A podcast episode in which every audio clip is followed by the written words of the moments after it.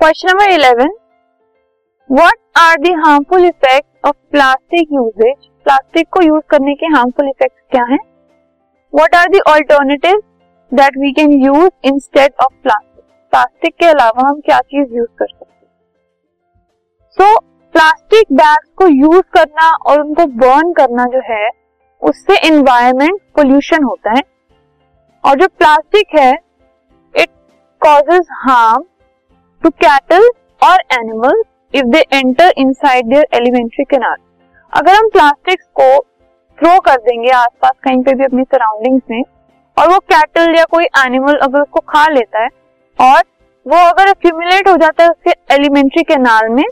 तो उससे जो कैटल है या जो एनिमल है उसकी डेथ हो सकती है या फिर उसको डिज़ीज़ हो सकती है। सो so, एक तो वो एनवायरमेंटल पॉल्यूशन क्रिएट कर रहे हैं ऊपर से they are harming the health of animals and the other cattle जो कि फार्म में हम यूज़ करते हैं। पेपर बैग या जूट बैग हम यूज़ कर सकते हैं इंस्टेड ऑफ़ प्लास्टिक बैग